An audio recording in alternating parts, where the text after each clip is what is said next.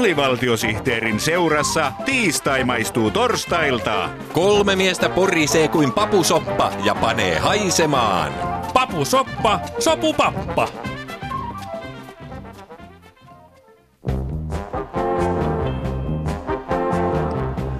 Aikamme ongelmia. Ongelmakeskeinen ohjelma ongelmien ystäville.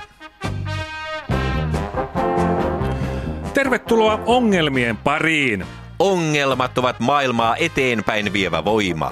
Kun ongelmia ratkaistaan, niin kehitys menee vääjäämättömästi kohti parempaa. Joten mitä enemmän ongelmia, sitä paremmin asiat ovat.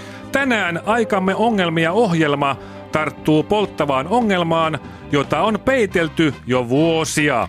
Kyseessä on miesten sortaminen, joka on ollut järjestelmällistä ja törkeää.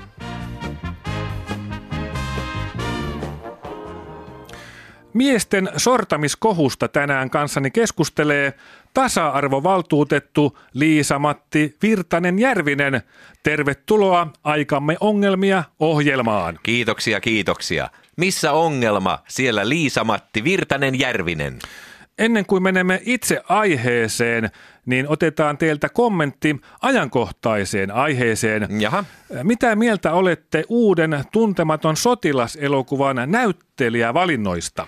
No näin tasa-arvovaltuutetun näkökulmasta on valitettavaa, että päärooleihin valittiin pelkästään miehiä. Uh-huh. Minun mielestäni ainakin Lahtisen ja Koskelan rooleihin olisi voinut valita naisen, mutta onhan se tietenkin itsestään selvää, että Aku Louhi Mies niminen ohjaaja valitsee näyttelijöiksi pelkästään miehiä. Mutta mennäänpä sitten päivän aiheeseen.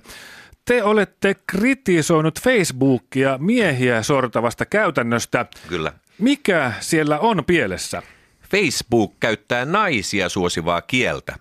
Otetaan esimerkiksi sana päivitys. Siinä on unohdettu miehet täysin. Mikä ongelma tässä on? Sanassa päivitys mainitaan yksi naisen nimi, mutta ei yhtään miehen nimeä. Mikä naisen nimi siinä mainitaan? Päivi. Ja tasa-arvovaltuutettuna vaadin, että jos mainitaan naisen nimi, on mainittava myös miehen nimi. Aivan. Miten tämä vääryys sitten pitäisi ratkaista? Facebookissa pitäisi olla mahdollisuus valita päivityksen lisäksi esimerkiksi jormatus. Jaha. Ja tähän jormatukseen voisi samalla tavalla kuin päivitykseen kirjoitella omia kuulumisiaan tai laittaa kuvia söpöistä jääkiekkoilijoista. Ja Facebookissa voisi olla myös venlatus ja perttitys. Kyllä, tai outitus ja eskotus. Uh-huh.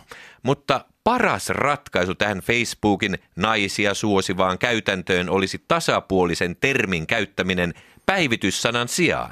Mikä tällainen sukupuolivapaa kirjoitus kuulumisista sitten voisi olla tasa-arvovaltuutettu Liisa-Matti Virtanen-Järvinen? Tasapuolinen ja ketään loukkaamaton termi on ehdottomasti henkilötys.